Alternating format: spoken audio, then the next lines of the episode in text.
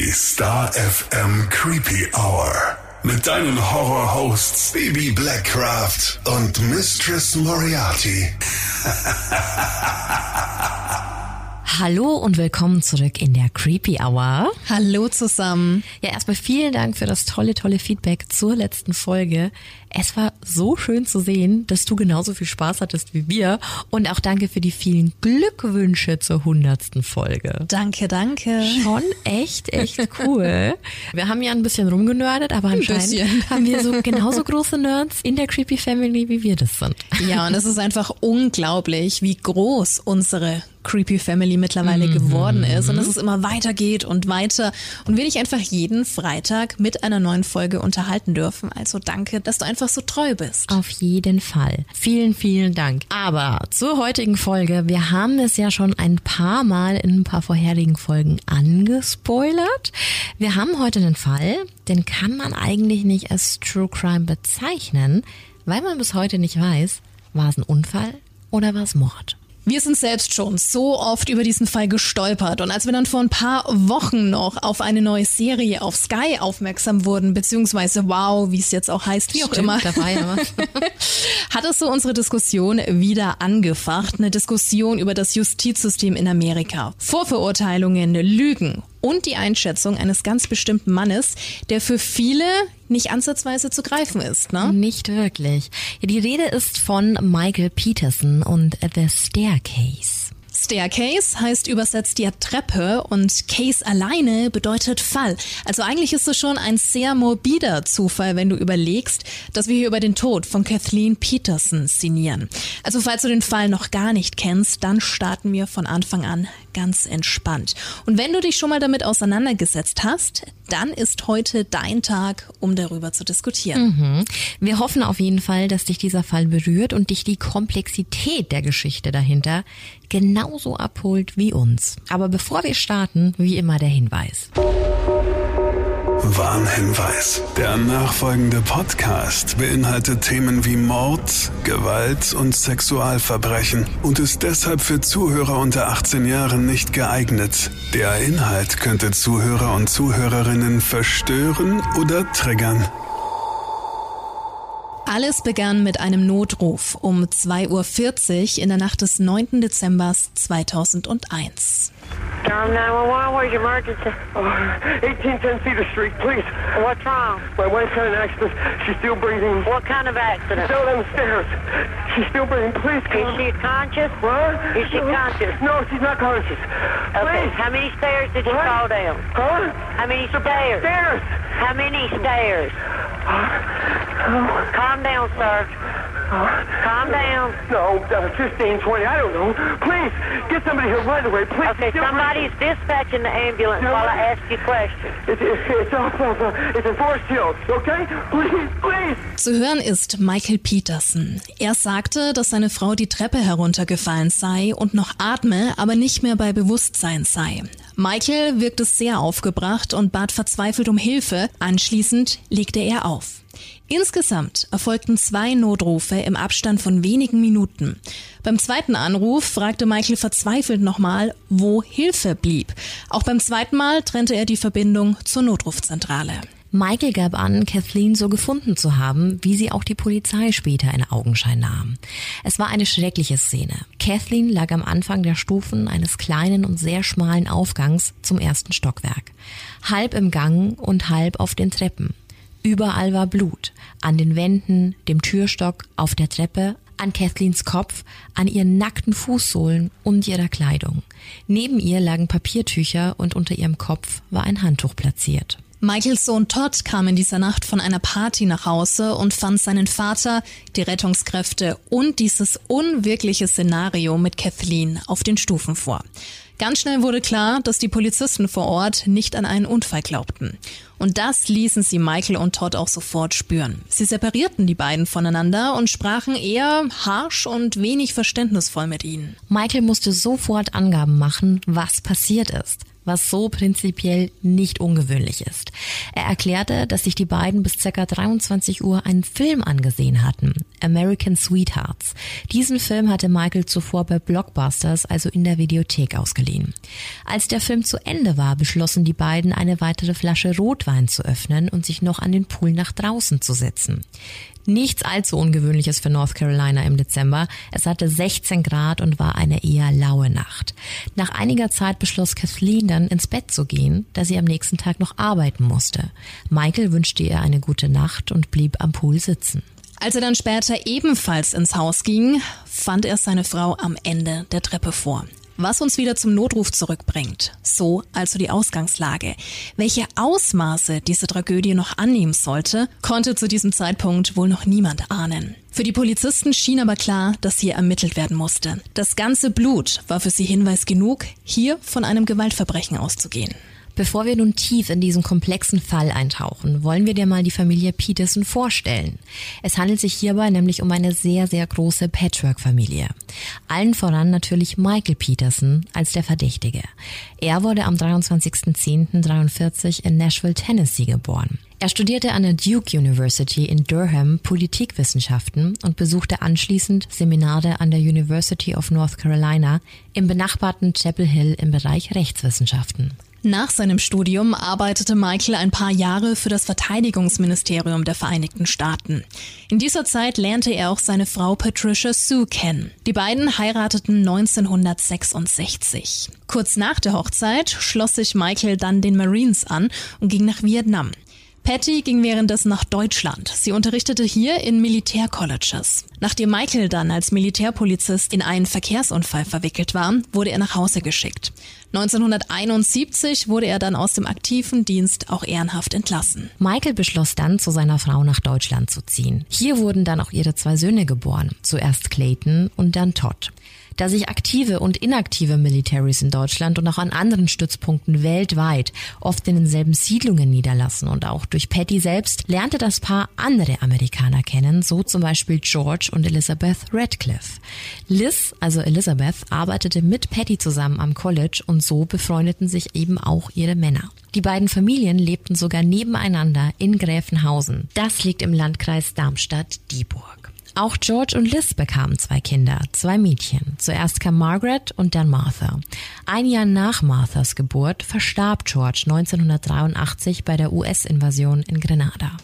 Durch diesen Verlust wuchs die Familie der Petersons mit den Radcliffes noch enger zusammen. Sie aßen zusammen und kümmerten sich um die Kinder. Eine Art Ehrenkodex, da Liz nun eine Witwe war. 1985 verstarb dann aber auch Liz und die beiden Mädchen kamen in die Obhut von Michael und Patty Peterson. So stand es nämlich im Testament der beiden Radcliffe-Eltern. Die Peterson-Familie umfasste somit vier Kinder. Michael wurde Schriftsteller und veröffentlichte Bücher. Die Ehe zerbrach und Michael kehrte in die USA zurück. 1986 lernte er dann Kathleen Edwater kennen. Sie war im Management eines großen Konzerns namens Nortel tätig und war sehr vermögend. Auch sie hatte bereits eine Tochter aus ihrer ersten Ehe namens Caitlin. 1989 zogen die beiden dann zusammen.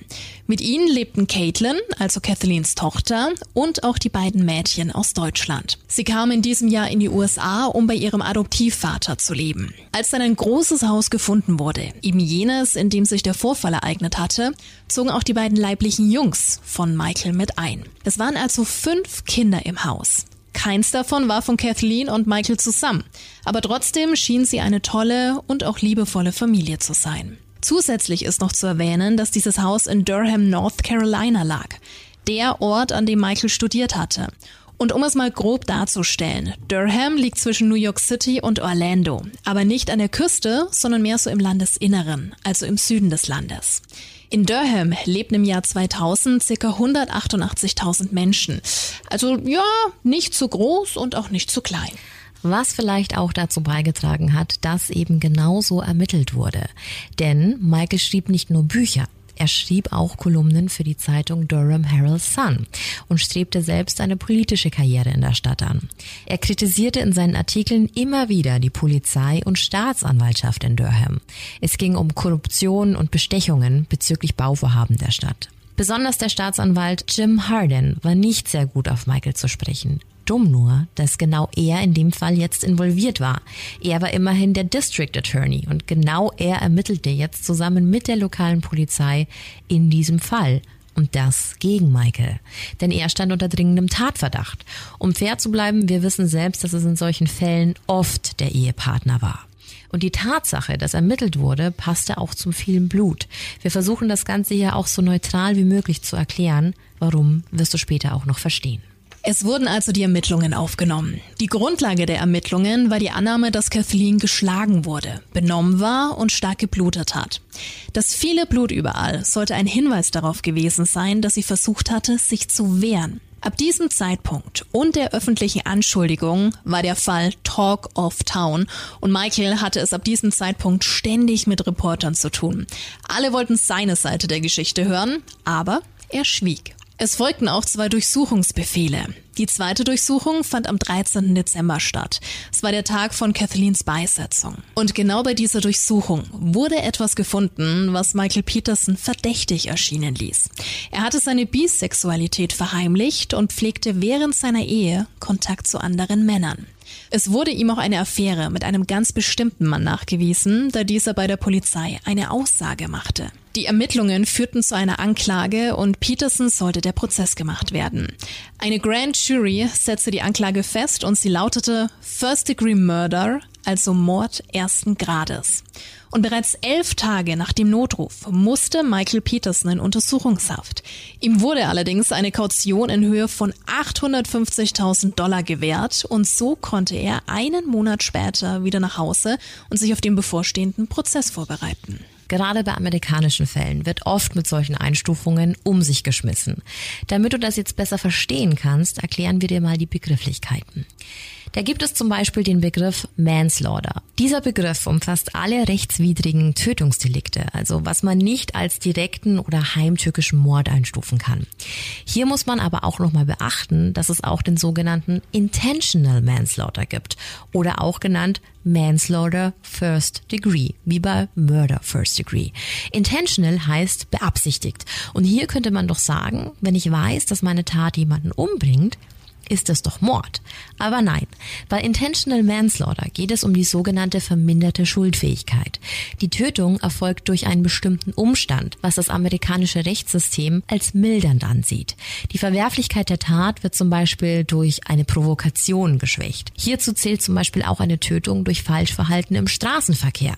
Genauso wie die Tötung mit dem Fahrzeug unter Einfluss von Rauschmitteln. Dann gibt es noch Involuntary Manslaughter, also Second Degree Manslaughter. Das geht immer mit einer nicht vorhandenen Tötungsabsicht einher. Das tritt auch meist bei damit verbundenen Verbrechen ein.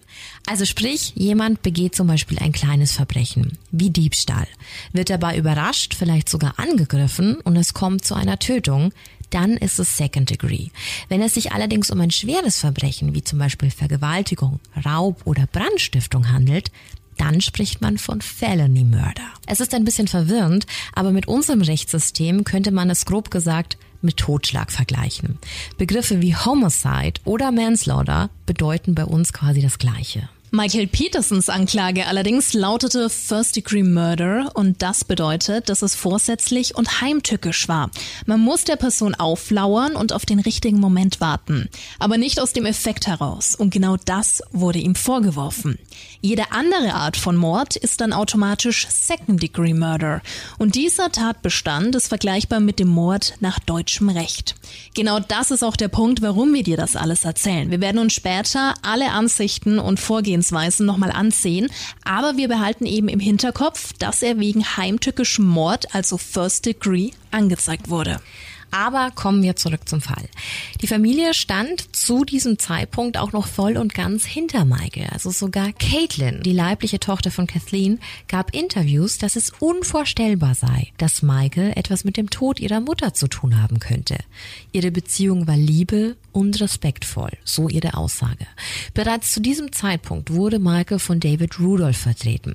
Das war ein sehr angesehener und vor allem sehr teurer Anwalt, der auch bereits in New York gearbeitet hat hatte. Um seinen Mandanten bestmöglich zu vertreten, ging Rudolph wirklich allen Theorien nach. Er wollte unbedingt feststellen, ob Kathleens Tod wirklich kein Unfall war.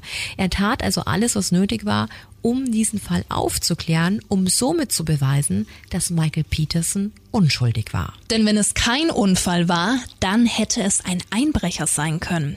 Die Verteidigung versuchte dafür Antworten zu finden. Vielleicht dachte der Eindringling ja, er wäre sicher, weil sich Kathleen und Michael am Pool aufhielten.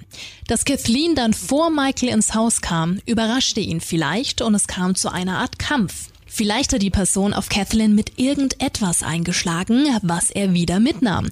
Deshalb konnte man noch keine Tatwaffe finden. Die Theorie war aber sehr dünn, da man keinerlei Spuren einer fremden Person gefunden hatte. Es war außerdem sehr viel Blut am Tatort und die Wahrscheinlichkeit, dass ein Täter gar keine Abdrücke und Spuren hinterlassen hätte, das wäre sehr unüblich. Die Autopsie von Kathleen hingegen war sehr viel deutlicher. Die Verletzungen, die bei ihr festgestellt wurden, waren äußerst schlimm und es war nur schwer vorstellbar, dass diese nur von einem Treppensturz verursacht wurden. Wir versuchen das mal zu erklären. Kathleens Gesicht wies keine großen Wunden oder Auffälligkeiten auf anders als ihr Hinterkopf. Als man der Blutung auf den Grund gehen wollte, wurde nämlich Kathleens Hinterkopf kahl rasiert. Und was da zum Vorschein kam, waren sieben tiefe, klaffende Wunden, alle davon länglich. Es sah aus, wie eben eine stumpfe Gewalteinwirkung aussieht, als hätte man immer und immer wieder mit einem Gegenstand zugeschlagen. Ein sogenanntes Blunt Force Trauma. Das kennen wir schon von den Smiley Face Killern. Aber all diese Einschläge, egal ob durch einen Unfall oder eine Gewalteinwirkung, reichten nicht aus, um einen Schädelbruch hervorzurufen, was äußerst seltsam und unüblich war. Die Autopsiebilder selbst wurden am 20. Februar 2002 veröffentlicht. Alle konnten sich somit bereits vor der Verhandlung ein Bild davon machen. Und genau zu diesem Zeitpunkt fing alles an. Die Untersuchungen, Forschungen, Blutspritzmuster und so weiter. Alle stürzten sich auf ihre eigene These, Staatsanwaltschaft sowie Verteidigung. Es ging jetzt darum, zu rekonstruieren, was in dieser Nacht eigentlich geschehen war. Auch Michael selbst sprach am 18. März zum ersten Mal mit der Presse und erklärte seine Unschuld. Im Gegenzug lud die Staatsanwaltschaft Caitlin, also die Tochter sowie die Schwestern der Verstorbenen vor. Ihnen wurden die Obduktionsbilder gezeigt und eröffnet, dass Michael Affären mit Männern hatte was dazu führte, dass sich die Familie spaltete.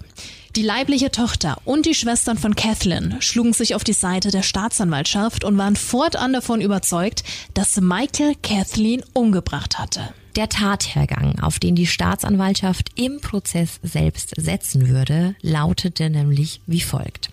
Kathleen erhielt nach Betreten des Hauses noch einen Anruf eines Arbeitskollegen. Sie besprachen alle Details für das Meeting am nächsten Tag. Dieser Anruf fand irgendwann zwischen 22.30 Uhr und 23 Uhr statt. Ob dieser Anruf eine Handlung am PC in Michaels Büro mit sich brachte, war unklar. Aber Caitlin soll im besagten Büro auf Michaels Computer Hinweise auf seine Untreue und die Beziehung zu Männern gefunden haben. Bei der Konfrontation mit Michael soll dieser dann die Fassung verloren und seine Frau getötet haben. Die Beweise für diesen Tathergang sollte das FBI liefern, nicht zu verwechseln mit dem FBI. Das FBI ist ein staatliches Untersuchungsbüro, quasi ein Gutachter, welcher aber eben vom Staat bezahlt wird. Und für das FBI wurde der Blutspurenexperte Dwayne Deaver ausgewählt. Er sollte die Tat durch Tests bestätigen und erklären, sodass kein Zweifel mehr bestand, dass Michael Peterson der Mörder war. Auf der Gegenseite, also bei der Verteidigung, wurde sich weiter auf den Unfall fokussiert. David Rudolph aktivierte hoch angesehene Experten für seinen Mandanten. Dr. Werner Spitz und Dr. Henry Chang-Chu Lee waren sehr angesehene Forensiker und bereits in sehr bekannten Fällen wie zum Beispiel dem Kennedy-Mord oder auch dem O.J. Simpson-Fall involviert. Ihre Aufgabe bestand darin, die Verletzungen und das viele Blut zu erklären. Und das ohne Gewalteinwirkung. Dr. Chang Chu Lees Ausführung zufolge konnten die vielen Spritzer an der Wand auch auf ein Husten zurückzuführen sein. Um sich bestmöglich auf den Fall vorzubereiten, wurde die Ausführung von Dr. Lee sogar einer Testjury vorgestellt. Es galt aber, alles, was gesammelt wurde, im Gerichtssaal so zu präsentieren, dass die richtige Jury nicht genügend Beweise dafür hatte, um Michael zu verurteilen. Michael Peterson erhielt sogar ein Coaching für den Fall, dass er aussagen musste. Es gab also zwei Seiten. Jede Seite hatte Spezialisten und eine für sich stimmige Vorgehensweise. Es gab da allerdings noch einen Vorfall, der es der Verteidigung sehr schwer machte. Michael hatte sowieso schon einen Nachteil auf seiner Seite, da Affären in einer Ehe nie gut ankamen Erst recht nicht, wenn diese homosexueller Natur waren.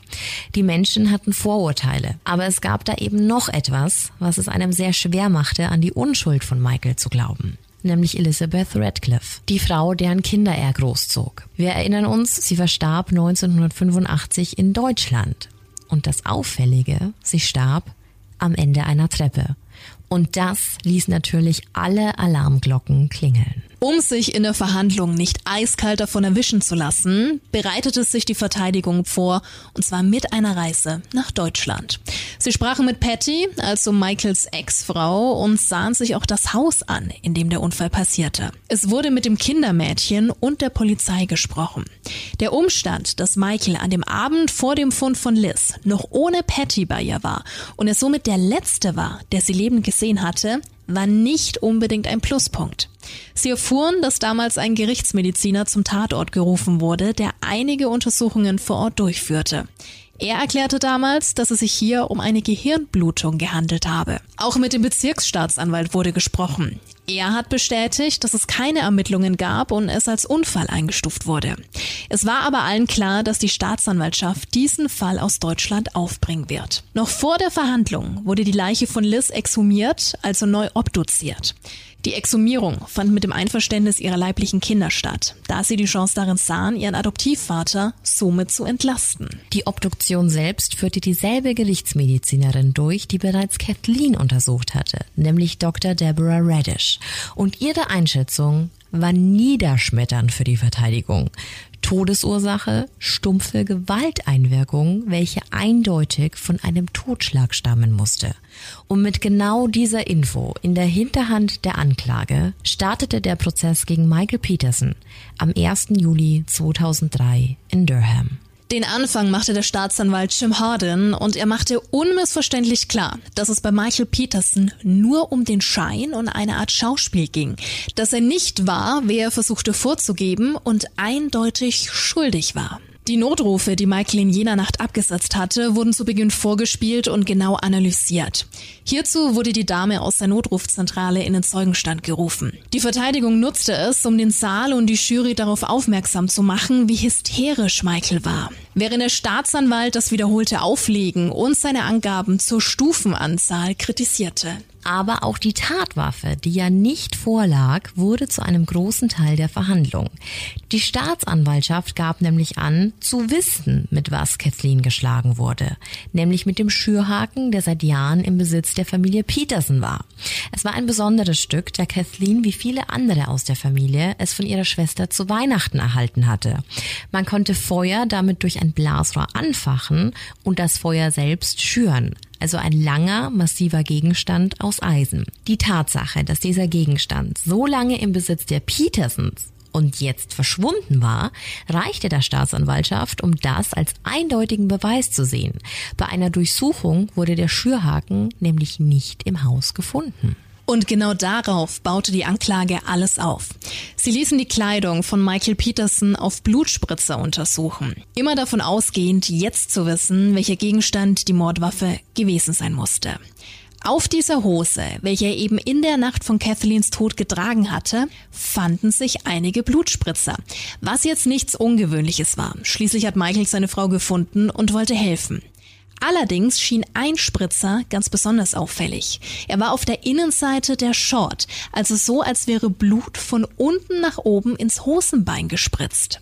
Laut Anklage der Beweis, dass so etwas nur passieren kann, wenn jemand von oben auf eine Person einschlägt und das Blut eben somit nach oben spritzt. Aber nicht nur das Blut an Michael sollte eine große Rolle spielen. Als ein Polizist in den Zeugenstand gerufen wurde und den Tatort beschreiben sollte, gab dieser an, dass das meiste Blut an den Wänden und auf den Stufen bereits getrocknet war. Er erklärte auch, dass es für ihn so aussah, als wäre einiges davon abgewischt worden. Hier kam es aber im Gericht selbst zu sehr vielen Widersprüchen. Das Problem war nämlich, dass es Entwicklungsfehler auf dem Film für die Tatortfotos gab. Auf manchen waren Flecken zu sehen, die auf anderen Bildern nicht zu sehen war. Das lag daran, dass der Film an sich Flecken aufwies. Also es waren keine Flecken am Tatort selbst, sondern auf dem Foto. Das Ganze dann später im Gerichtssaal nachzuvollziehen, war selbst für die anwesenden Ermittler schwer. Trotz dieser Fehler wurde die Theorie des Tathergangs um den Schürhaken durch Dwayne Deaver vom SBI als sehr wahrscheinlich eingestuft. Er gab im Gerichtsstand an, dass er diesen Fall mehrfach in seinem Labor rekonstruiert hätte und es somit eindeutige Beweise dafür gab, dass Michael Kathleen umgebracht habe. Er gab an, dass es sich um mindestens vier Schläge gehandelt haben muss. Er zeigte im Gerichtssaal anhand einer Skizze der Treppe genau auf, wo Kathleen gefallen war und wie es zu den Blut Blutspritzern weiter oben an der Wand kam. Er versicherte, dass er diesen Tatort sehr gut einschätzen konnte, da er bereits an unzähligen Tatorten zugegen war, in der stumpfe Gewalteinwirkung zu genau solchen Mustern geführt hätte. Er unterstrich seine Expertise mit der Angabe, bereits über 200 Berichte in genau solchen Fällen geschrieben zu haben. Dann kam noch eine weitere sehr wichtige Person in den Zeugenstand. Dr. Deborah Radish. Sie war State Medical Examiner, also die staatliche Gerichtsmedizinerin. Sie hatte Kathleen untersucht und sie war sich sicher, dass es kein Unfall sein konnte. Sie erklärte, dass kleinere Abschürfungen und blaue Flecke in Kathleens Gesicht nicht dafür sprechen, dass sie eben gestürzt sei. Und der Hinterkopf würde das nochmal extrem unterstreichen. Die sieben offenen und tiefen Wunden zeigten an, dass die Haut durch einen Aufprall oder eben einen Schlag sogar weiter gerissen sei. Sie gab ganz klar und unter Eid an, dass alle Verletzungen, die die Leiche von Kathleen aufwies, eindeutig nicht zu einem Sturz von einer Treppe passten. Auch die Theorie mit dem Schürhaken wurde von ihr gestützt. Sie sagte, dass der Gegenstand zu den Verletzungen eindeutig passen könnte. Die Verteidigung war darauf vorbereitet und wollte der Gerichtsmedizinerin zeigen, dass sie falsch lag. Der Schachzug sah folgendermaßen aus. Es wurden alle Akten der letzten zehn Jahre angefordert, die sich mit Mordfällen in North Carolina beschäftigt haben. Der Fokus lag hier auf Totschlag. Die Verletzungen sollten mit denen von Kathleen abgeglichen werden. Und jetzt kommen wir noch zu einem Punkt, den wir schon gehört haben und der jetzt sehr, sehr wichtig wird. Bei der Obduktion wurde ja das sogenannte Blunt Force Drama festgestellt. Allerdings ohne Schädel oder Hirnverletzungen. Und die Verteidigung wollte jetzt wissen, ob das so schon öfters vorkam. Es wurden also über 250 Akten von Mordopfern untersucht. Und siehe da, es gab keinen einzigen Fall, bei dem stumpfe Gewalt ausgeübt und dies keine Schädelfraktur oder Hirnblutung zur Folge hatte. Dr. Radish wurde damit konfrontiert und konnte diesen Umstand natürlich nicht erklären. Aber wie soll sie auf die Schnelle auch 250 Fälle im Gerichtsstand durchsehen? Sie wurde also als Zeugin entlassen. Es ging weiter mit dem Ansatz der Untreue, ein großer Punkt der Anklage, denn es gilt als Motiv. Michael Petersons Sexualität wurde somit zu einem großen Bestandteil der Anklage.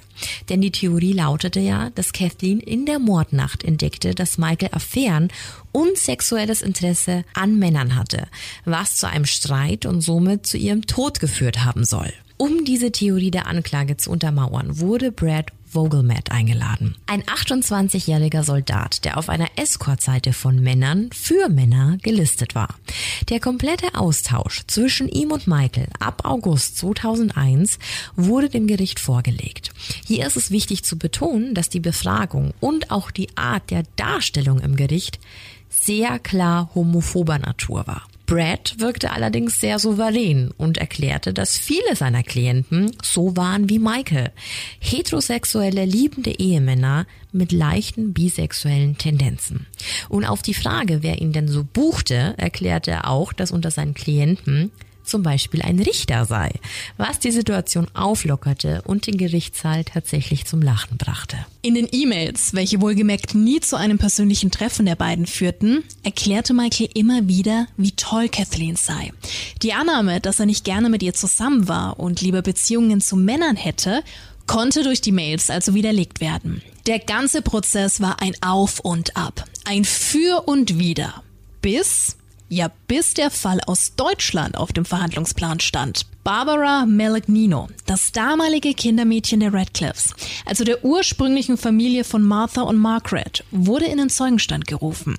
Sie fand am Morgen des 25. Januars 1985 Liz am Ende der Treppe vor. Sie gab anders als Michaels Ex-Frau Patty an, dass überall Blut war. Auf der Treppe, an den Wänden, um den Körper der Toten herum. Barbara lief aus dem Radcliffe-Haus und rüber zu den Petersons. Sie verständigte Patty und Michael kam dazu. Michael und Barbara gingen dann zusammen ins Haus der Radcliffes. Michael war kurz mit Liz Leiche alleine, als Barbara nach den Mädchen im ersten Stock sah. Michael wollte Liz dann bedecken und auf die Aussage von Barbara, dass sie noch warm sei, packte Michael sie an den Schultern und sagte zu ihr, Liz ist nicht mehr warm. Das ist nur die Fußbodenheizung. Liz ist tot. Neben dem Kindermädchen wurde auch noch eine weitere Zeugin aus Deutschland geladen. Die Familienfreundin Amy Beth Burner zum Beispiel. Auch sie war am Tatort und auch sie bestätigte das viele Blut. Laut Amy Beth war es Michael, der sofort erklärte, dass Liz an einem Hirnaneurysma gestorben und die Treppen heruntergefallen sei. Da sie im Zeugenstand aber von sogenannten Flashbacks und nicht konkret von Erinnerungen sprach, wirkte sie nicht sehr glaubwürdig und eher von anderen beeinflusst. Trotz dieses Eindrucks versteifte sich die Anklage aber darauf, dass Michael für den Tod von Liz verantwortlich sein musste. Er war der Letzte, der Liz lebend gesehen hatte. Und Dr. Reddish, die Gerichtsmedizinerin, gab nochmals im Zeugenstand an, dass es kein natürlicher Tod, sondern Mord gewesen sein musste. Die Verteidigung hingegen erklärte, dass es Michael nicht gewesen sein konnte. Denn hätte der Mord in dem Zeitraum stattgefunden, in welchem Michael bei Liz war, wäre es circa 23 Uhr gewesen. Was man der Leiche morgens hätte anmerken müssen da nämlich nach circa acht Stunden die Leichenstarre eintritt. Aber das war nicht der Fall. So stand es zumindest in keinem Bericht. Es war schwierig, diesen Fall mit einfließen zu lassen, da es keinerlei Untersuchungen in Richtung eines Verbrechens zur damaligen Zeit gab. Trotzdem schien es ein wichtiger Teil des Puzzles um Michael Peterson zu sein. Und mit der Befragung zum Fall aus Deutschland schloss die Anklage dann auch die Zeugenbefragung ab. Die Verteidigung allerdings hatte noch ein Ass im Ärmel. Wir erinnern uns an den Experten Dr. Henry Chan Chu Lee. Er erklärte der Jury seine Theorie zu den Blutspritzern. Wie vorher schon erwähnt, ging er davon aus, dass Kathleen stark gehustet hat und somit das Blut an den Wänden zu erklären sei. Er widerlegte auch die Theorie von Diva, denn überhalb eines im Gang hängenden Bildes waren keine Spritzer zu sehen. Was aber der Fall sein müsste, hätte jemand aus der in der Anklage vermuteten Position mit einem langen Gegenstand ausgeholt und zugeschlagen. Um Dr. Henry Chang-Chuli zu unterstützen, wurde auch noch Dr. Ferris Bandek in den Zeugenstand gerufen. Er war Injury Biomechanics Expert. Das heißt, er konnte anhand eines Videomodells veranschaulichen, welchen Aufprall der Sturz zur Folge gehabt haben könnte. Hier geht es um reine Physik, Fallwahrscheinlichkeiten und deren Effekt auf den menschlichen Körper. Im Endeffekt hat er dasselbe gemacht wie Dwayne Deaver, nur anders, aber dazu kommen wir dann noch. Dr. Bandeck gab an, dass ein Unfall sehr realistisch war und Kathleens Körpergröße eine große Rolle gespielt hat. Um der Jury einen besseren Eindruck zu vermitteln, durften sich alle zwölf Geschworenen in einem Rundgang den Tatort inklusive Blutspritzer selbst ansehen. Dann, man könnte es schon fast einen Plot-Twist nennen, zwei Tage nach der Begehung durch die Jury tauchte im Peterson-Haus etwas auf, was unmöglich sein konnte, nämlich die vermeintliche Tatwaffe, der Schürhaken. Wie kann sowas sein? Ja, das fragten sich alle, aber da war er, gefunden von Clayton Peterson in der Kellergarage. Er stand einfach da, einfach an einer Wand gelehnt, mit Spinnweben und Dreck übersät. Da Michael seiner Verteidigung schwor, dass er nichts getan hatte, sprach nichts dagegen, die vermeintliche Tatwaffe untersuchen zu lassen und als Beweismittel einzuführen. Und genau das tat die Verteidigung. Als Beweismittel 280 wurde der Schürhaken im Prozess präsentiert. Er wies keine Hinweise auf. Er war nicht verbeult oder voll mit Kathleens DNA. Aber die Frage, warum blieb er so lange unentdeckt, blieb offen. Zu diesem Zeitpunkt lag alles auf dem Tisch. Alle Experten waren gehört, alle Beweise vorgetragen und alle Vermutungen ausgesprochen. Die Staatsanwaltschaft und die Verteidigung hielt ihr Schlussplädoyer. Die Staatsanwaltschaft setzte auf Michael Petersons Hardcore-Porn-Verlangen zu anderen Männern. Genau so wurde es betitelt und der Jury versichert, dass ein liebender Ehemann niemals Sex mit anderen Männern haben könnte. Die Experten Diva und Dr. Radish hätten alle Beweise geliefert. Michael Peterson war also laut der Staatsanwaltschaft schuldig.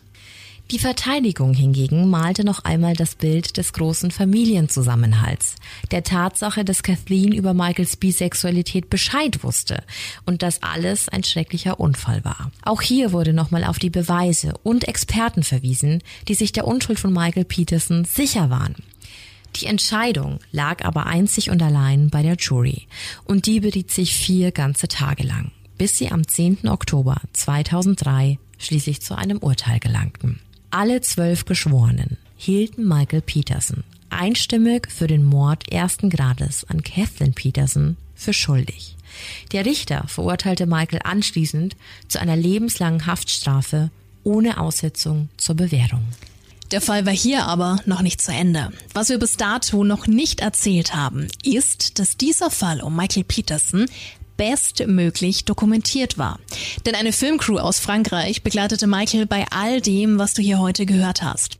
Sie waren bereits ab Februar 2002 an seiner Seite. Das Ganze wurde vom Filmemacher Jean-Xavier de Lestrade geleitet und war ursprünglich nur für einen französischen Sender als Doku geplant. Wie wir alle wissen, gehörte Staircase, Tod auf der Treppe, aber mittlerweile zu den True Crime Doku Highlights auf Netflix. Über acht Jahre lang saß Michael Peterson im Gefängnis und hoffte auf eine Wiederaufnahme des Falls. Dann kam etwas ins Rollen, das auf den ersten Blick gar nichts mit Michael Peterson zu tun hatte, sondern mit einem Mann namens Gregory F. Taylor. Aber wer war der Mann? Taylor wurde 1993 wegen Mordes zu lebenslanger Haft verurteilt und saß zu diesem Zeitpunkt bereits 17 Jahre in Haft.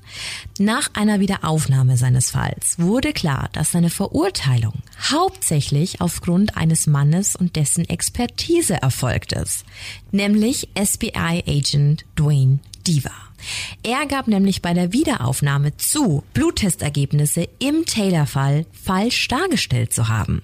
Daraus entwickelte sich dann ein regelrechter Skandal. Und da das SBI natürlich wenig Lust auf einen Korruptionsskandal hatte, unterstellte man die Korruption einzig und allein Diva. Hier kam ans Licht, dass Diva die Experimente so erstellt hatte, dass sie dem Wunschergebnis der Anklage, also der Staatsanwaltschaft, entsprachen.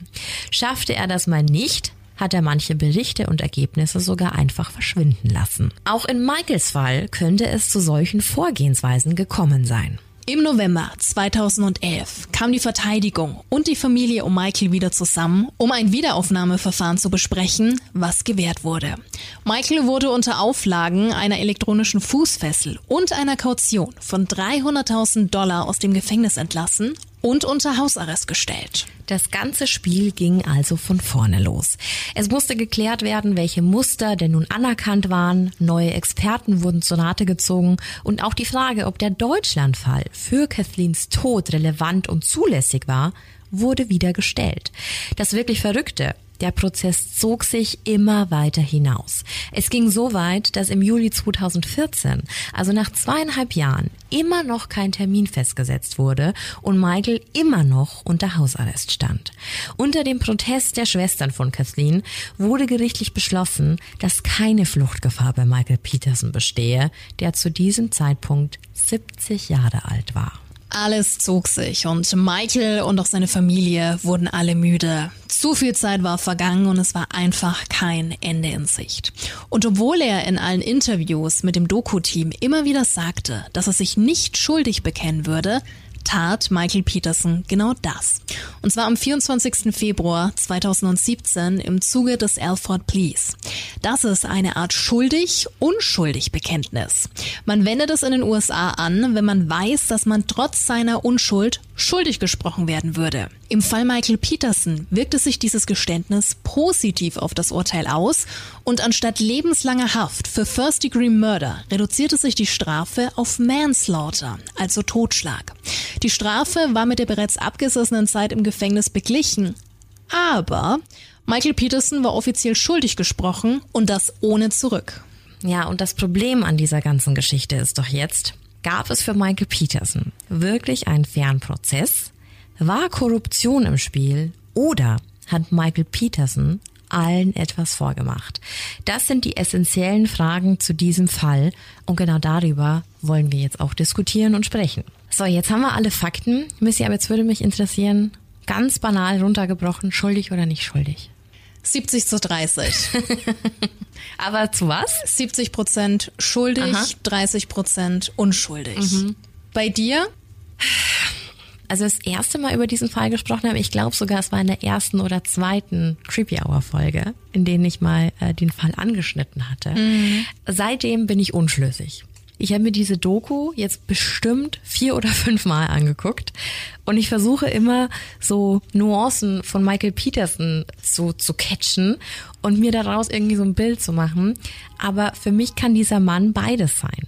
Entweder ist er super unschuldig und wirklich so ein richtiges Opfer ja von diesem ganzen Justizsystem oder er ist der abgebrühteste Motherfucker auf dieser Welt. Ich traue ihm beides zu. Es ist verdammt schwierig. Es ist super schwierig. Ich finde, du kannst diesen Kerl nicht greifen. Nee, er wirkt unnahbar. Ja. Er wirkt unnahbar und da muss ich auch tatsächlich direkt auf seinen Sohn zu sprechen kommen.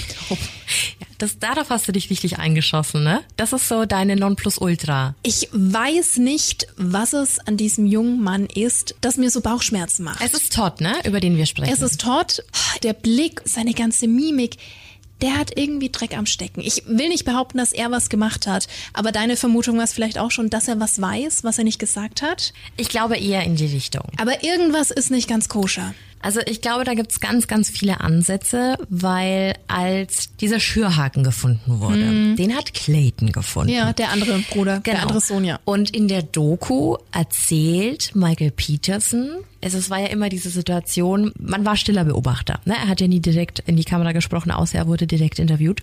Aber ähm, Rudolph, also sein Anwalt, kam in diese Situation und es war so surreal, dass die Hausdurchsuchungen diesen Gegenstand nicht entdeckt hatte, dass eine Jury durch dieses Haus zwei Tage vorher gegangen ist und dieser Gegenstand, der allgegenwärtig war in dieser ganzen Verhandlung, dass der nicht entdeckt wurde und dann kommt Clayton um die Ecke und sagt so, hey, da ist er doch.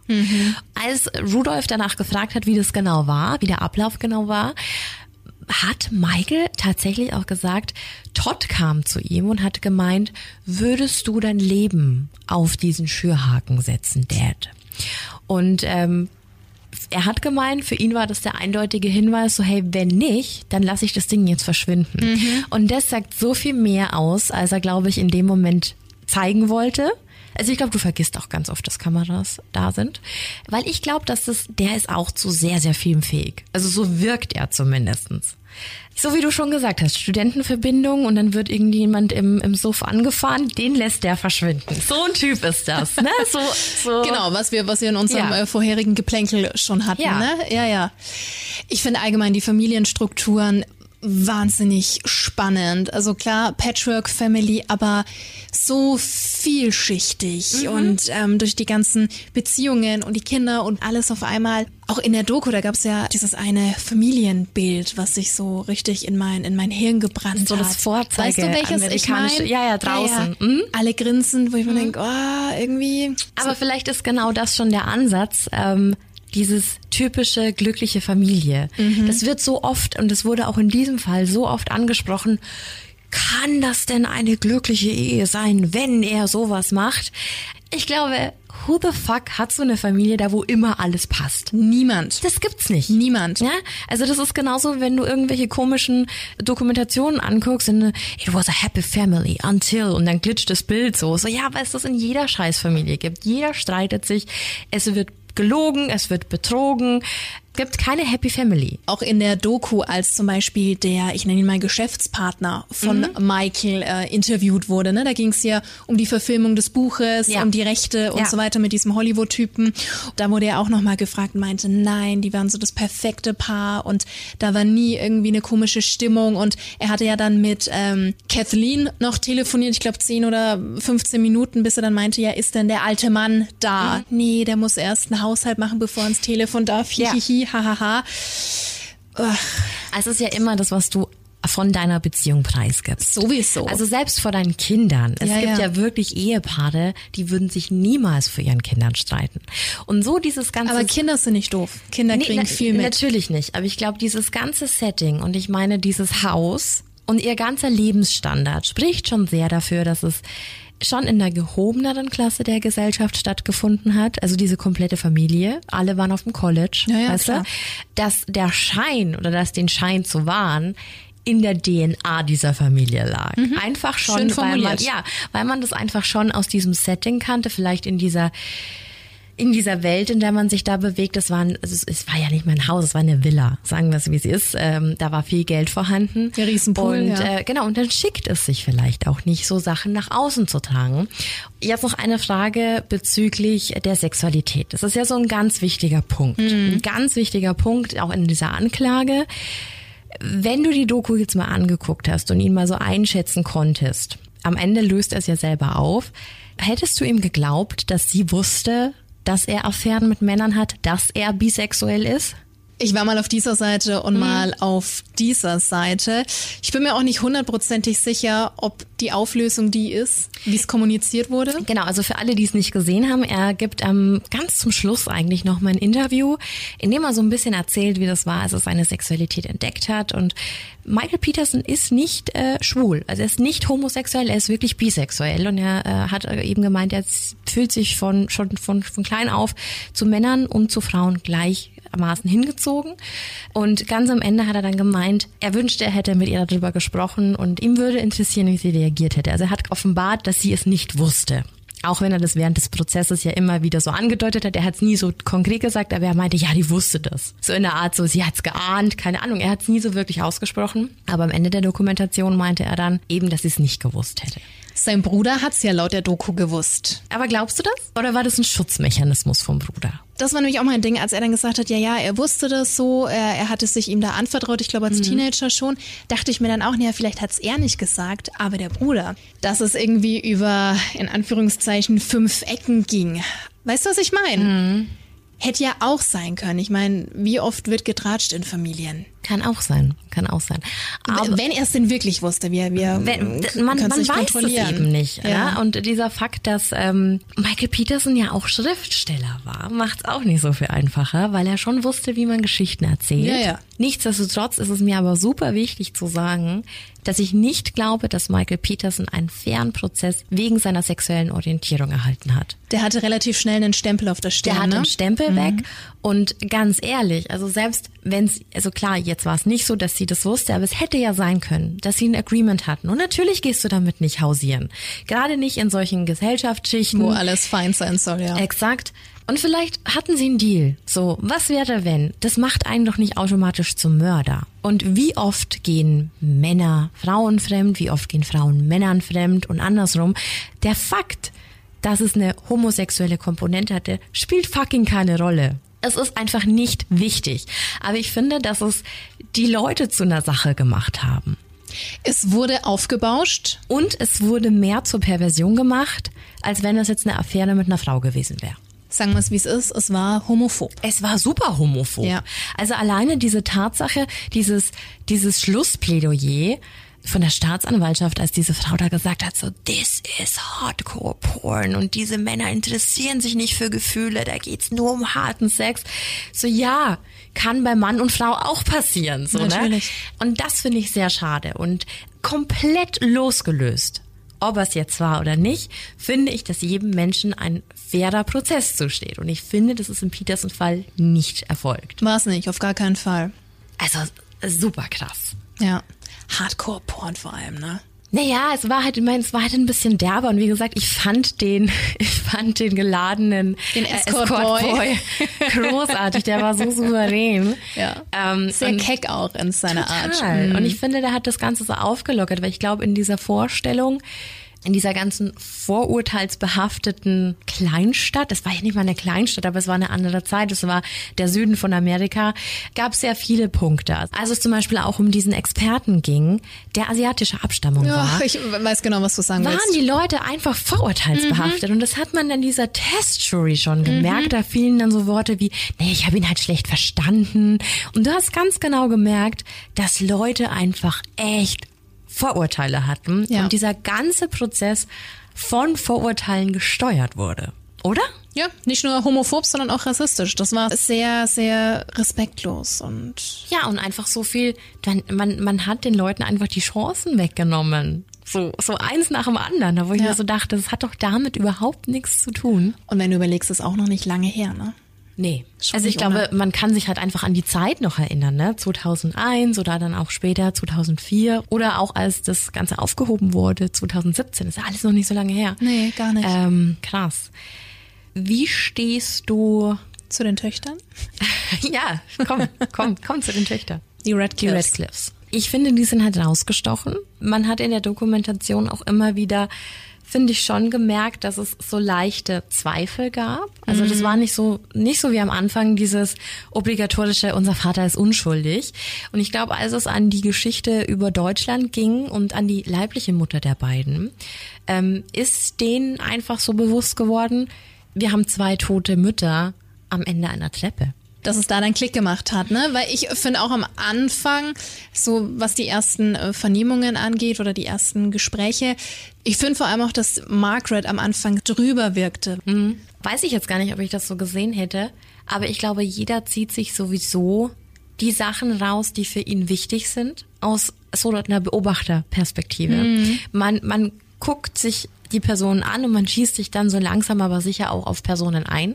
Da sprichst du aber einen ganz wichtigen Punkt an, denn ich glaube, man muss sich immer vor Augen halten, dass es runtergebrochen, auch wenn es 13 Folgen sind in dieser Dokumentation, immer nur ein Ausschnitt von einem sehr, sehr langen Zeitfenster ist. Und äh, du weißt nie, wie, wie jemand, äh, der diese Dokumentation gestaltet, das gerade aussehen lassen will. ne? Wichtiger Punkt. Ich weiß genau, worauf du hinaus willst. Ich wollte dich jetzt auch nicht unterbrechen. Du möchtest bestimmt auf die Cutterin eingehen oder Genau, kommen wir da, später kommen wir nochmal später drauf? noch drauf. Okay. Genau, ich wollte nur damit sagen, dass es eben, auch wenn man das Gefühl hat, man sieht so eine, also du hast es ja in seltensten Fällen. In einem Crime-Fall oder in einem Fall, da wo du die Gerichtsverhandlung vielleicht auch irgendwie so ein bisschen aneinander mitverfolgst, dass du so viel Einblick in private Gespräche hast, in, in Abläufe, in, in so einen Familieneinblick einfach, die diese Dokumentation bei den Petersons ja einmalig gemacht hat. Ne? Aber wie gesagt, also zu den Hintergründen der Filmemacher, da kommen wir später nochmal zu. Aber jetzt nochmal ganz auf Anfang. Du hast ja gesagt, du bist bei 70 Prozent bei seiner Schuld. Ja. Was ist deiner Meinung nach passiert? Ist es die Diva-Theorie mit dem Schürhaken? Was ist passiert? Also ich glaube schon, dass es zu einem Streit kam und dass er sie angegriffen hat. Mit dem Schürhaken, ich weiß es nicht, aber du kannst ja theoretisch alles nehmen und draufschlagen. Ja, aber hätte man dann keine Das- Blutspritze genau. Gu- an, gut, dass du sagst. höheren Punkt der Wand gefunden? Genau, weil das war ja das, was ja auch beschrieben wurde. Wenn du was hast, nehmen wir jetzt mal was Blödes wie ein, wie ein Baseballschläger Mhm. oder so, und du immer wieder nach unten drauf schlägst, dann müsste ja eigentlich die Spritze oben an der Decke Ja, genau, weil wenn du wieder sein. ausholst, dann, dann spritzt quasi das Blut ja von der Waffe an die Wand. Und da war ja nichts. Aber dann ist ja auch wieder das Ding, wieso die Blutspritze an der Short, beziehungsweise was, Nach oben. Nach oben, was wir vorhin hatten. Ja. In der Innenseite, was ja letztendlich nur passieren kann, wenn du von oben auf was einschlägst, dass es von unten hochspritzt. Aber was ist, wenn sie immer noch gehustet hat? Ach so, aber sie war nicht mehr be bei Bewusstsein. Das ist doch strange. Also dieser Blutspritzer, der macht mir tatsächlich auch immer noch so, ah, der gibt mir schlechte Vibes, weil ich mir so denke, es muss ja von unten nach oben gespritzt Was so ein sein. kleiner, feiner Mhm. Blutspritzer, ne? Wo soll der sonst herkommen? Naja, wenn du vielleicht irgendwie aufstapfst oder so. Ich Meinst du in, in, eine, in eine Blutlake Mhm. und das dann hochspritzt? Aber spritzt es so hoch? Ich weiß es nicht. Weil das andere ist nämlich auch, weil es war ja so viel Blut vorhanden. Ja. Und ich habe mir die ganze Zeit gedacht, was kann so viel Blut verursachen? Und dann ist mir was Persönliches eingefallen. Ich bin mal, als ich sturzbetrunken um 5 Uhr morgens nach Hause gekommen bin, in eine Glassterbe zu Hause reingetreten, weil meine Katze damals einen Bilderrahmen runtergeschmissen hat. Aua. Genau. Und ich war wirklich, ich hatte wirklich viel getrunken. Und ich weiß, dass es war wirklich ein kleiner Cut. Es war alles voller Blut. Meine Hände, ich war dann unkontrolliert, weil ich betrunken war und wollte es irgendwie, also ich wollte die Blutung stillen, hatte dann noch Klopapier in der Hand, weil ich wollte es ja irgendwie wegwischen. Als ich dann das Licht angemacht habe und dann mal geguckt habe, war da alles voller Blut und es sah wirklich viel, viel schlimmer aus, als es in dem Moment eigentlich war. Und das war einfach, weil mein Blut so verdünnt war, weil ich so besoffen war. Und ähm, ich glaube, natürlich waren diese Wunden super krass, super tief, echt heftig. Aber ich glaube schon, dass der Alkohol, den sie ja ganz offensichtlich getrunken hatten, der Den ja auch Wein, in ne? ihrem Blut nachgewiesen werden konnte, so wie manche Medikamente, dass die schon dazu beitragen können, dass es vielleicht ein bisschen krasser spritzt, weil du einfach mehr Blut verlierst, wenn du geschnitten wirst. Ja, also mit blutverdünnenden Medikamenten, ähm, ja, jetzt Aspirin 100, solche Dinge. Ist es so viel? Ich frage mich halt nochmal, was die Theorie angeht, nochmal zu diesem Spritzer. Dieses Reintreten, dass ein Spritzer durch Zufall dann oben an der Shorts war. Ist es dann nur ein Spritzer? Sind es nicht dann vielleicht zwei oder drei? Ja, wahrscheinlich schon. Es ist doch auch, wenn du in eine Wasserpfütze reingehst, sind es doch mehrere. Aber warum hatte sie Blut an den nackten Füßen, an den Fußsohlen? Was ja rein theoretisch, also Sie kann ja nochmal ausgerutscht sein. Exakt. Und genau, also das ist ja auch der Standpunkt der Verteidigung. Es war ein ziemlich enger Aufgang, es Ja. war ein dunkler Aufgang. Und die Stufen, also der Tritt war sehr schmal. Und jetzt mal angenommen, also ich kenne das sehr gut, aber ich fall immer nach vorne, wenn ich Treppen hochlaufe. Ich fall nicht nach hinten. Deswegen ist die Frage, wenn die jetzt bis zu einer bestimmten Stufe gekommen ist, ausgerutscht ist und wirklich mit dem Hinterkopf zum Beispiel an den Türrahmen. geknallt ist, da wo ja auch ein Blutfleck gefunden wurde. War das nicht der längliche, wo es da, wo dann vermutet wurde, dass, dass, sie da so runter, runtergerutscht genau. ist. So, und dann müsste sie ja nochmal auf der Stufe aufkommen. Aber warum ist dann da schon so viel Blut bis zu ihren Fußsohlen gekommen, dass sie Blut an den Füßen hat? Also das heißt, sie hätte sich noch mehr aufrichten müssen. Das Blut kommt runter und läuft ihr über den ganzen Körper, weil es einfach, keine Ahnung, was irgendwas Doofes getroffen hat, was einfach sofort suppt und, und das Blut Ja, ja. fließt. Losläuft. Und das Blut müsste dann aber so eine krasse Pfütze unter ihr ergeben haben, dass sie versucht aufzustehen und in ihrem eigenen Blut ausrutscht. Und das ist einfach in meiner Vorstellung, es könnte schon passieren, aber es ist so unvorstellbar. Wir wissen aber nicht, ob sie Blut an ihren Händen hatte, ne? Weil vielleicht hat sie sich, also so würde ich es ja machen, wenn ich irgendwie eine Platzwunde am Kopf hätte, gehe ich mal davon aus, hinlangen Ja, und denken, Mist, ist da irgendwas?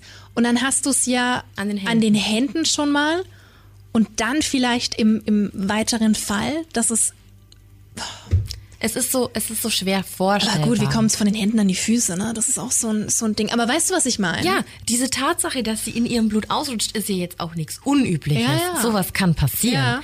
Aber wie kommt so viel Blut so schnell unter sie, dass sie dann darin ausrutschen kann? Weil diese, diese ganze Simulation von sie fällt die Stufen herunter und es war ein Unfall, das passiert ja alles relativ schnell. Ne? Also bum, bum, bum. Ja, geht so. ratzfatz. Und die Tatsache, dass sie sich dann aber noch mehr aufsetzen will, das müsste ja dann quasi noch mal ein zeitversetzter Schlag gewesen sein. Dann wären wir wieder bei den vier Schlägen, die Diva eindeutig zugeordnet hat, mit einem vorausgehenden ersten Schlag. Soll ich dir mal meine Theorie erzählen, von der ich am allermeisten angetan bin? Geh zum Federn. ja. Ja, die Eulentheorie. äh, äh, klingt total fancy, ist es auch, aber ich finde, das ist eine total underrated Theorie. Das ist völlig abgefahren. Erzähl's. Also es geht um die Theorie von Larry Poland. Das ist ein pensionierter Anwalt und der war ein damaliger Nachbar der Petersons. Also der hatte sein Anwesen neben dem der Petersons. Und der hat so seine eigene Idee, was in dieser Nacht hätte passiert sein können. Und wirklich, es klingt so verrückt. Aber es kann einfach was dran sein. Er glaubt nämlich daran, dass Kathleen noch vor die Tür gegangen ist, also vor die Haustüre und von einer Eule angegriffen wurde. Ja, ich weiß, es klingt so weit hergeholt. Aber das Peterson-Haus, beziehungsweise diese Villa, die stand schon in der Gegend mit großen Bäumen drumherum. Also es war jetzt kein direkter Wald, aber es war schon sehr, sehr viel Grün. Grün, ja. Und es gab auch bewiesenermaßen Eulen, welche logischerweise nachtaktiv sind. Und es war zu diesem Zeitpunkt ja auch Nacht. Und die Theorie von Poland besagt, dass Catherine eben noch vor dem Haus irgendwas gemacht hat und dort dann aus dem Sturzflug von einer Eule angegriffen wurde, was meines Erachtens auch diese seltsamen langen Wunden am Kopf von Kathleen erklären würden. Mein erster Eindruck, als ich die Autopsiefotos gesehen habe, war original, es sieht aus, als hätte man ihr einen Rechen über den Schädel gezogen. Hm, ja, das stimmt. Oder? Und dann soll sie eben ins Haus gerannt sein, um die Blutung zu stillen, die er dann eingesetzt hat. Und da ist halt dann einfach nur die Frage, was ist dann passiert? Weil wenn dir das jetzt passieren würde, Missy, du wirst von einer Eule angefallen. Und die Viecher haben ja auch echt verdammt scharfe Krallen. Ja. Dann rennst du erstmal panisch ins Haus und du merkst, dein Kopf blutet. Wäre dann nicht dein erster Weg, zu deinem Mann zu rennen oder zu der Person, die noch mit dir im Haus ist? Normalerweise schon. Also er war ja am Pool, also würde ich dann eher wieder zurücklaufen und ihn informieren. Oder dann hätte er sie ja eigentlich schreien hören müssen. Ja, dann sind wir wieder bei der Theorie, hätte sie auf der Stufe schreien gehört? Naja, da gab's ja auch den Test. Exakt. Ne? Ja, aber das war doch, also du wirst doch von der Eule im Freien attackiert und nicht im Haus. Also ist es ja schon mal ein Aber es war ein großes Haus. Und dieser Scheißsprenkler in diesem Pool, der läuft, glaube ich, auch ständig. Was zu diesem unaufhörlichen Geplätschere in dieser Pool-Area führt. Ist schon laut. Was noch ganz spannend wäre, ich habe ein bisschen zu Eulen gegoogelt, wie häufig das vorkommt, dass Eulen angreifen und so weiter. Da gab es ja auch Geschichten mit einem Jogger oder so, die dann teilweise auch mit ähm, mehreren Stichen genäht werden mussten. Dass Eulen meistens angreifen oder Menschen angreifen, wenn Balzzeit ist. Wann Genau. haben Eulen Balzzeit? Ich, das habe ich nicht auf Der dem meinte, das passt auch ins Muster. Passt auch mit meinte, rein. es passt, meinte, es passt auch ins Muster. Und das wirklich Verrückte an dieser Theorie ist, dass Poland damit 2008 um die Ecke kam. Na? Jo. Und damals wurde diese Theorie aber von allen Seiten sofort abgewiegelt. Wäre es aber zu einem neuen Prozess gekommen, der ja nicht stattfand wegen dem Alford Plea, dann wäre Rudolph, also der Anwalt, auf jeden Fall darauf eingegangen. Das hat er in einem Interview gesagt. Denn, jetzt kommt's, alle festhalten, in Kathleens Hahn wurde eine mikroskopisch kleine Eulenfeder gefunden. Wie kam die dahin? Und jetzt du. Nee, nee, das ist schon ein guter Punkt. Guter Punkt. Also- ich, ich äh, weiß ja auch über die Theorie Bescheid. Da frage ich mich halt auch, wie hoch ist die Wahrscheinlichkeit, dass das unabhängig von dem Angriff der Fall sein könnte. Wie meinst du? Mit dieser mikroskopisch kleinen Ach so, Eulenfeder. wie die da Weil ich meine, sonst sitzt du ja auch mal im Freien und hast dann irgendein Gewusel im Haar, ob es was vom Baum Also ist. sie Oder, saßen halt auch ewig draußen am Pool, ne? Genau. Könnt ihr auch von oben runter. oder irgendwie ein kleines Insekt kennt ja Mhm. jeder von uns allein aus dem Biergarten. Aber nochmal, es war ein Riesenhaus, aber sie ist doch trotzdem von dieser Poolanlage Richtung Haus gelaufen. Also das ist ja jetzt nicht, Ja, aber sie ist von der Poolanlage ins Haus, aber sie ist vom Haus aus der Haupteingangstür nochmal vorne raus. Der Aufbau so, dieses das Hauses. stimmt, das stimmt. Aber da sagst du was ganz Gutes, weil dieser Aufbau war ja so, dass vorne die große Treppe war, also direkt zum Eingang, zum Haupteingang, wo sie ja dann angeblich raus ist bei Ja. der Eulentheorie. Und dieser kleine Aufgang war ja nur, das war ja nicht die Haupttreppe. Das war ja nur so ein kleiner Seitenaufgang. So ein Kabuff, ja. Und dass ihr genau zu der rennt, also ich habe mir so überlegt, würde ich mir Handtücher holen? Wahrscheinlich schon. Also ich würde ja irgendwas versuchen, da drauf zu drücken. Aber würde ich ins Bad laufen? Ich denke nicht. Ich würde in die Küche laufen. Also rein vom Weg in dem Haus macht's nicht so viel Sinn, warum sie nochmal die Treppen hoch wollte. Aber wollte sie die Treppen überhaupt hoch oder ist sie vielleicht genau an dieser Stelle nochmal irgendwie ausgerutscht, ohnmächtig geworden und da auf die Treppen geknallt? Macht das Sinn?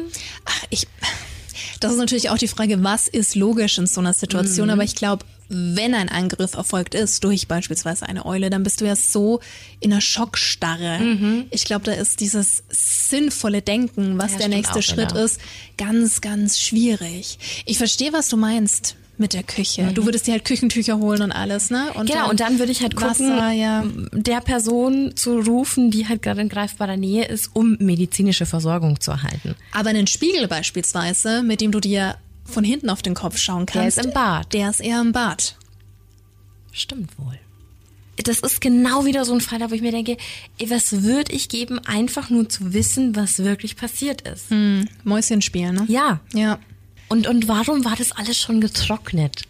Das ist auch so krass. Das ist auch so Wie krass. lange lag sie denn da? Genau, wo es ja auch noch meinten, ob äh, Michael wirklich davon ausging, dass alles so blöd sind und nicht checken, dass er da eine komplette Geschichte rumgebaut hat. Mhm. Dass es mit der Trocknungszeit des Blutes überhaupt nicht übereinstimmt. Aber sag mal, Thema Notruf. Ja. Fandest du den authentisch? Welchen der beiden? Den ersten. Den ersten. Oder beide allgemein? Da ändert sich nicht so viel. Ich fand es ein bisschen drüber, obwohl ich es jetzt fast schon ein wenig als frech empfinde, so darüber zu sprechen, Weil man so nicht weiß, wie man selber zu beurteilen, würde, ja. ganz genau, und ich sowas natürlich äh, niemandem wünsche. Es war mir ein Touch too much. Ja, ich glaube, es ist so ein ganz schmaler Grad. Weil ich denke mir Aber auch weißt immer, du, was ich meine? Man kann niemanden vorschreiben, wie er in der Situation ist, ne? Genau. oder sozusagen so, oh, das funktioniert nicht. Was aber ganz interessant ist, ähm, habe ich dir ja vorher auch schon erzählt. Ich habe mir gestern eineinhalb Stunden so Analysten angeguckt, die genau über Michael Peterson halt philosophiert haben. Das ist so krass. Und ähm, da waren wirklich, also es waren vier Männer, die krasse Ausbildungen haben, die Leute lesen können. Und die haben so viel von ihm analysiert, weil diese Doku so viel Platz dafür schafft, so viel Raum dafür gibt.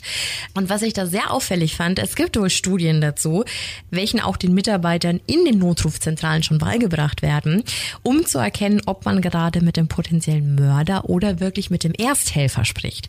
Und die haben gemeint, selbst wenn du in dieser Situation aufgelöst bist, bist du eigentlich, sie haben es genannt, laser focused, weil gerade deine primäre Aufgabe ist, wie helfe ich dieser Person? Und äh, alles andere schiebst du beiseite. Und der, die Tatsache, dass, dass Michael Peterson ja auch noch im oder beim Militär war, Hätte der anders reagieren müssen, ne? don't know. Also das ist Mhm. halt schon sowas. Und sie haben gemeint, es gibt wie so ein, wie so ein Einmaleins, wie du dich halt verhältst. Und die haben ganz, ganz viele Notrufe auch schon analysiert und so. Und was er gut gemacht hat, also die Notrufzentrale hat abgenommen und er hat so sofort gesagt, wo er ist. Also der erste Schritt zu, ich brauche jetzt Hilfe. Ne? Also ich gebe sofort an, was dem Opfer weiterhilft. Und hat dann aber als zweites gleich gesagt, there was an accident. Also er kreiert quasi schon ein Alibi. Er gibt quasi schon Alibi vor, unbewusst. Eine Geschichte, ja. So, es interessiert dich in dem Moment nicht, ob Ja. es ein Unfall war. Also ich würde wahrscheinlich sagen so, bitte, ich brauche jetzt Hilfe. Meine Frau liegt am Boden. Ne? Und überall ist Blut. Ich weiß nicht, was passiert ist. Ich brauche jetzt Hilfe. So. Aber er sagt sofort, es war ein Unfall. Also er gibt quasi schon was vor. Da gibt's mehrere so Sachen. Er so dieses überkandidelte Bitte, bitte, bitte. Es muss jemand kommen. Er fragt auch nicht nach einer Ambulance, sondern er sagt, es muss jetzt jemand kommen. Ganz, also wenn man es mal so wirklich aufsplittet und mal ganz genau hinhört und dann natürlich auf das hört, was Experten sagen, weil, es da auch wieder 5000 verschiedene Experten gibt, dann fällt sowas natürlich schon auf. Aber rein jetzt aus dem Bauch raus, als ich das das erste Mal gehört hätte, hätte ich jetzt nicht gesagt, das ist fake. kannst es auch überhaupt nicht behaupten. Ich fand's nur ein bisschen drüber, aber das ist ja das, was ich vorhin gesagt habe. Mit solchen Aussagen sollte man sehr vorsichtig umgehen. Ne? Aber würdest du auflegen? Ich würde Und er hat ja, er hat doch beide Male ja, aufgelegt. zweimal hat er aufgelegt. Er hat zweimal den Call beendet. Gehen wir jetzt mal davon aus, dass er der Mörder ist oder der Täter. Und die Anrufe und seine Stories drumherum fake sind. Vielleicht war das dieser Moment, wo er sich dachte, oh Scheiße, ich weiß nicht mehr, wie ich aus der Nummer rauskomme. Dass er dann Dass so diesen Plot gefühlt hat? Ja, dass er sich dachte, oh Mist, bevor ich jetzt irgendwie was erzähle, was mich verraten könnte, höre Oder ich er hat auf. es mit Absicht gemacht, um verzweifelter zu wirken. Könnte auch sein. Oder mache ich es doch einmal und nicht zweimal? Naja, aber zweimal unterstreicht deinen Willen zu helfen. Er hat zweimal den Notruf gewählt. Es ist, man kann es auslegen, wie man will. Und das ist genauso mit den Experten. Es Ja. ist verrückt, dass es Expertenmeinungen gibt, die einfach so weit auseinanderdriften. Also auch bei dieser ganzen Blutanalyse und bei den, wie könnte was rekonstruiert werden. Es gibt's doch nicht. Also, weil, deswegen fand ich das auch so krass. Ja, Dwayne Deaver war ein Arschloch, der ganz viele Menschen ins Gefängnis gebracht hat. Unschuldig. So, ne? Dass er die Sachen einfach gefälscht, oder? Also, ja. Ne, das Hat ist, verschwinden lassen. Das ist, also und ich bin mir ziemlich sicher, dass der halt auf der Gehaltsliste von irgendeinem schmierigen Staatsanwalt ja. stand und deswegen die Sachen halt so gefaked hat, bis die halt Sinn ergeben haben. Und ist er ist nicht ja der Einzige. Nee, natürlich nicht. Mhm. Und es ist ja auch nicht die, der Sinn eines Gutachtens, sondern du hast eine Ausgangslage und du musst nachvollziehen, ob diese Theorie dazu passt. Du kannst die Theorie nicht so lange anpassen, bis die zum Endergebnis passt. Nee, das nee. funktioniert so nicht. Das ist keine wissenschaftliche Du Arbeit. musst als Sachverständiger neutral sein. Genau. Punkt. Und das, aber wie kann das dann schon funktionieren, wenn das SBI doch vom Staat bezahlt wird? Also ja eigentlich schon auf Seiten der Anklage ist. Also nichts mit unabhängiger Meinung. Ja. Meines Erachtens geht es Ja. nicht. Aber ich finde sowieso auch diese Tatsache, dass eine Jury entscheidet. Das ist Zwölf Menschen. reine Ja. Bauchsache. Weißt Ja. du so, wer macht die bessere Show vor Gericht? Um nichts anderes geht's. Wenn du da nicht antrittst, bekommst du ja richtig eine Strafe und richtig fett Ärger. Ne? Aber ich glaube hier in Deutschland sogar auch, wenn du schöffengerecht bist. ist das so? Weiß ich gar Du nicht. musst einen ganz, ganz deftigen Grund haben. Aber das ist halt einfach so eine große Nummer, dass du wirklich abgeschirmt wirst von deinen Liebsten und da so voll in dieser Blase mit drin bist für, für die Zeit. Und würdest du es machen wollen? Ja, auf jeden Fall. auf jeden Fall. Ähm, nee, aber es geht tatsächlich darum, dass jemand nicht objektiv beurteilen kann. Ja. Also das glaube ich nicht, weil so ein sind wir wieder bei diesem Rechtssystem, da wo ich eben finde, wie kann eine Anklage solche Sachen um sich werfen, die eindeutig homophob sind, die, die in so eine ganz miese Richtung gehen, ohne dass dann erwartet wird, so, Ach, die Jury, die lässt sich davon nicht beeinflussen. Es ist auch ganz egal, ob das ein krasser Zufall ist, dass diese Frau in Deutschland am Ende dieser Treppe gelegen hat. Und vielleicht sollte er dafür angezeigt werden, wenn es denn Beweise dafür gibt. Wenn. Aber die gab's nicht und die hatten in dem Fall nichts mit Kathleen zu tun. Gar nichts. Und äh, ich weiß nicht, ob man das hätte zulassen sollen. Also es gibt, ja, das ist immer so ganz schwierig, weil ich Denkst glaube, du, man hätte es hier in Deutschland zugelassen, wenn hier der Prozess stattgefunden hätte? Ja, mit Sicherheit. Mit Sicherheit. Aber es ist halt immer die Frage, wann, wann ist es einfach schon zu lange her? Wann kann ich einfach keinen fairen Prozess mehr gewährleisten, weil einfach alle Beweise weg sind? Weil es nie zu einer Vermutung eines Gewaltverbrechens kam. Also super schwierig, weil ich finde, es muss immer jeder gerecht behandelt werden. Und ich Sowieso. finde auch, dass niemand mit Mord davonkommen darf. Aber wenn doch dieses Rechtssystem nicht funktioniert, dass man auf keinen fairen Prozess hoffen kann, wenn man das Gefühl hat, alles wird manipuliert und alles wird anders dargestellt, dann verliert doch dieses ganze Rechtssystem An Glaubwürdigkeit. alles. Also weiß ich nicht. Und das ist mir wirklich wichtig. Und ich bin nach wie vor der Meinung, wenn man dem Mann das nicht beweisen konnte und das nicht zu 100 Prozent, dann ist er nicht schuldig.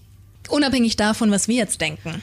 Ja, ja, genau. Und da, da hat keine persönliche Meinung und keines, ah, ich sehe, weißt du, du siehst jemanden an und denkst dir so, ah, ich finde dich schon unsympathisch. Das darf da keine Rolle spielen. Im Zweifel für den es darf Angeklagten. keine Sexualität, keine Religion, keine Herkunft, es darf einfach keine Rolle spielen. Ja, ja, das schon gleich gar nicht. Und das ist, Das glaube ich, schon in diesem gleich gar Fall halt nicht. einfach oft passiert.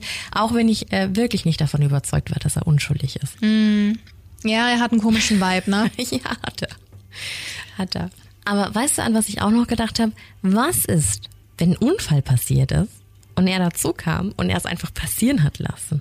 Und er sich dachte jetzt, ja, Bitch, stirb, oder wie? Ja, vielleicht. es gibt so viele Komponenten. Ich denke auch immer, sie hatte ja viel Geld. Ne? Also sie war ja diejenige Ja, mit ja. dem, dem Money. großen Ver Vermögen. Dieses Haus war eine Stange Geld wert. Ähm, Oh, das ist spannend. und ihm wurde ja auch irgendwann das Anrecht ähm, an der Auszahlung für die Lebensversicherung verwehrt. Also das hat ja die Mhm. Tochter und die Schwestern hatten das ja tatsächlich erreicht. Ähm, Denkst du vielleicht, dass die Tat aufgesplittet werden könnte, dass, wie du schon sagtest, das Ganze mit einem Unfall angefangen hat und er ihr dann noch den Rest gegeben hat, Ja. was wiederum den einen Blutspritzer auf den Shorts erklären würde? Vielleicht.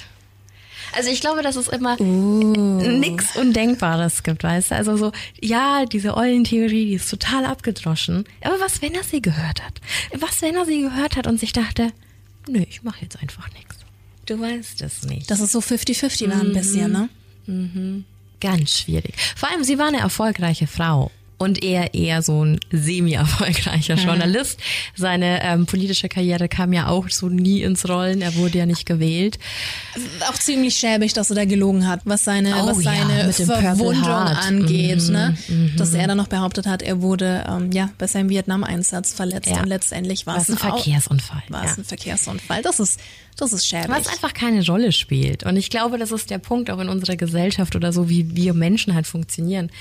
Wenn du einmal lügst, dann wird's ziemlich tricky, wenn du mal nicht lügst und es aber um deinen Arsch geht. Weil einfach diese Vertrauensbasis schon komplett Mhm. Im Eimer ist. im Eimer ist. Ja. Und deswegen, ich glaube, da waren zwei, drei Dinge, da wo er einfach gelogen hat. Und ich glaube, in dem Moment war das vielleicht sogar menschlich, dass er das getan hat.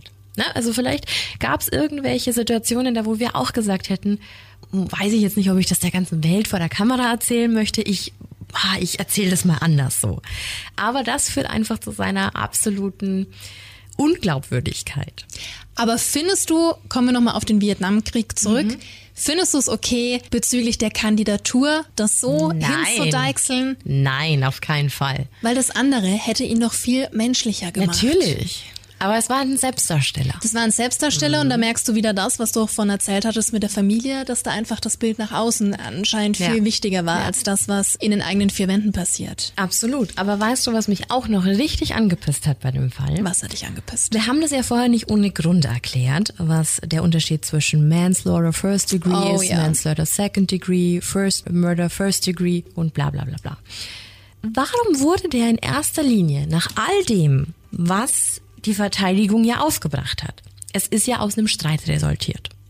Warum First Degree Murder, wenn wir vorher gelernt haben, dass eine Provokation das Gesetz ja quasi das schon wieder abschwächt, dass es gar kein First Degree Murder sein kann? Wo ist da der Zusammenhang? Es hätte Second Degree Murder oder vielleicht sogar Manslaughter eingestuft werden können. Aber warum First Degree Murder?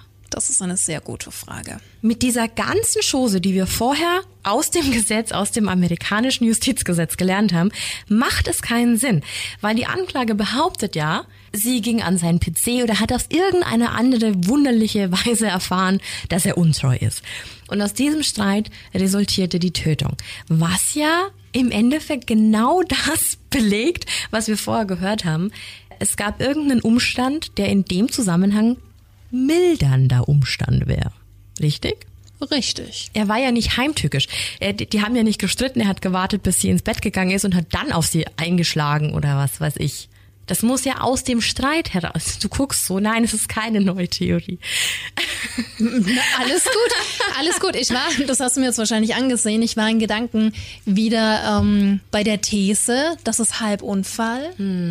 Ist es einfach nicht heimtückisch. Ist es nicht. Es Sondern ist, dann ist es aus einem Umstand geschuldet. Und Ja. dann ist es nicht First Degree Murder. das Urteil ist nicht nachvollziehbar. Da gebe ich dir recht. Also jetzt endlich mit dem Alford Plea hat er ja dann quasi Manslaughter zugesprochen bekommen. Es wurde ja reduziert, die Strafe. Totschlag, Aber ne? im Endeffekt hätte so die erste Anklage lauten müssen. Wenn man rein nach der Anklage geht und nach dem, was sie halt geschildert haben. Ein sehr spannender Fall. Ich hoffe, es war jetzt auch nicht äh, zu tief. Tiefer. Wie gesagt, es gab selten einen Fall, der so krass in die Öffentlichkeit getragen wurde. Und ich kenne auch niemanden, der so eine ganz hundertprozentige Meinung dazu hat. Weil es einfach so viele Möglichkeiten Mhm. und so viele Punkte gibt. Es ist Man hat die eine Sekunde Mitleid mit ihm und in der anderen denkt man sich so, ach du Arschloch. Ganz Hab dich genau.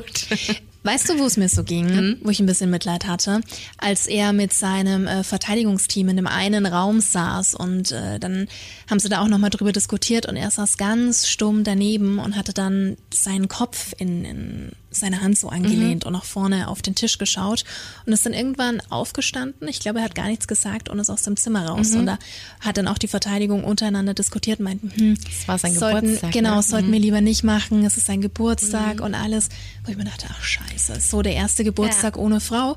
Aber dann ein paar Szenen und Minuten später dachte ich mir wieder, nein, Mann, du warst es. Es war wirklich ein, ein Auf und Ab der Gefühle. So Engelchen und Teufelchen. Voll. Ja, so geht's mir auch. Und ich finde, dass in dieser ganzen Thematik auch immer wieder untergeht, dass eine fünfköpfige Familie die Mutter verloren hat. Ja. Also es, es geht so wenig um sie. Ähm, Es ist absolut eher im Fokus, ja. Weil wenn man es runterbricht, dann ist es entweder das ärmste Schwein der Welt, der seine Frau verloren hat und seine Freiheit und seine Glaubwürdigkeit. Oder es ist ein krasser Selbstdarsteller, dass es war und lässt sich dann dabei auch noch filmen. Und er hat in in einem Interview ja auch Ganz gesagt, kurz, ganz kurz, hau spontan raus. Was sagt dein Bauch? Was sagt dein Bauch? Jetzt sofort in diesem Moment. Selbstdarsteller oder arme Schwein? Komm. Selbstdarsteller. Selbstdarsteller, gut. Alright. Ja, aber ich, ich finde, man ist da schon auch immer so, so im Zwiespalt, weil man sich eben so denkt, wurde dem Mann vielleicht Unrecht getan? Mhm. Aber auf der anderen Seite, vielleicht hat er einer Frau Unrecht getan Ja. und hat sie einfach ermordet. Aber ich finde es ja gut, dass es in Menschen so passiert, weil dann ist es irgendwie so ein Zeichen für mich, dass nachgedacht wird, dass reflektiert wird und dass Menschen nicht einfach so aus dem Bauch raus verurteilen und dass es schon einen Grund gibt, warum es heißt, ein Mensch ist erst dann schuldig, wenn es bewiesen ist. So, ansonsten gilt halt die Unschuldsvermutung. Mhm. Und ähm, ja doch, aber äh, spannender Fall. Jetzt habe ich dich vorhin unterbrochen, das wollte ich überhaupt nicht. Du wolltest noch mal was von einem Interview So, erzählen?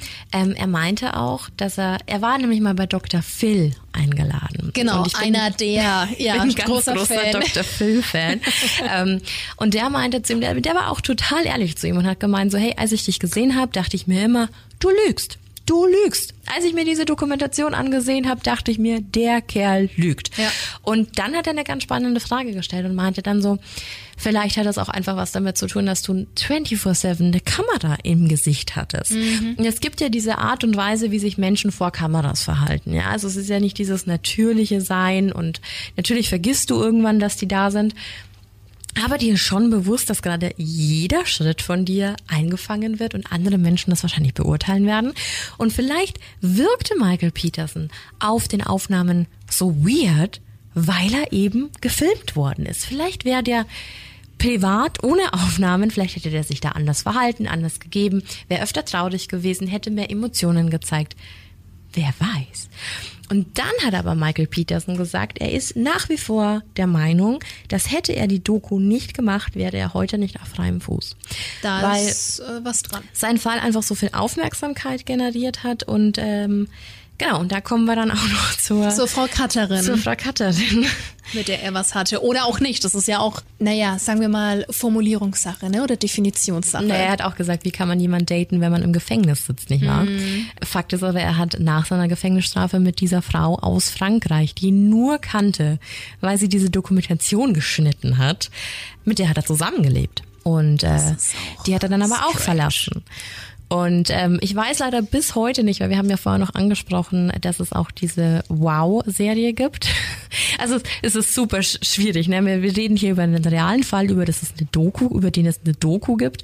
Und der wurde nochmal als Serie verfilmt mit Darstellern. Mit dem großartigen Colin Firth. Ich wollte es nochmal sagen. Mhm. Bin großer Fan.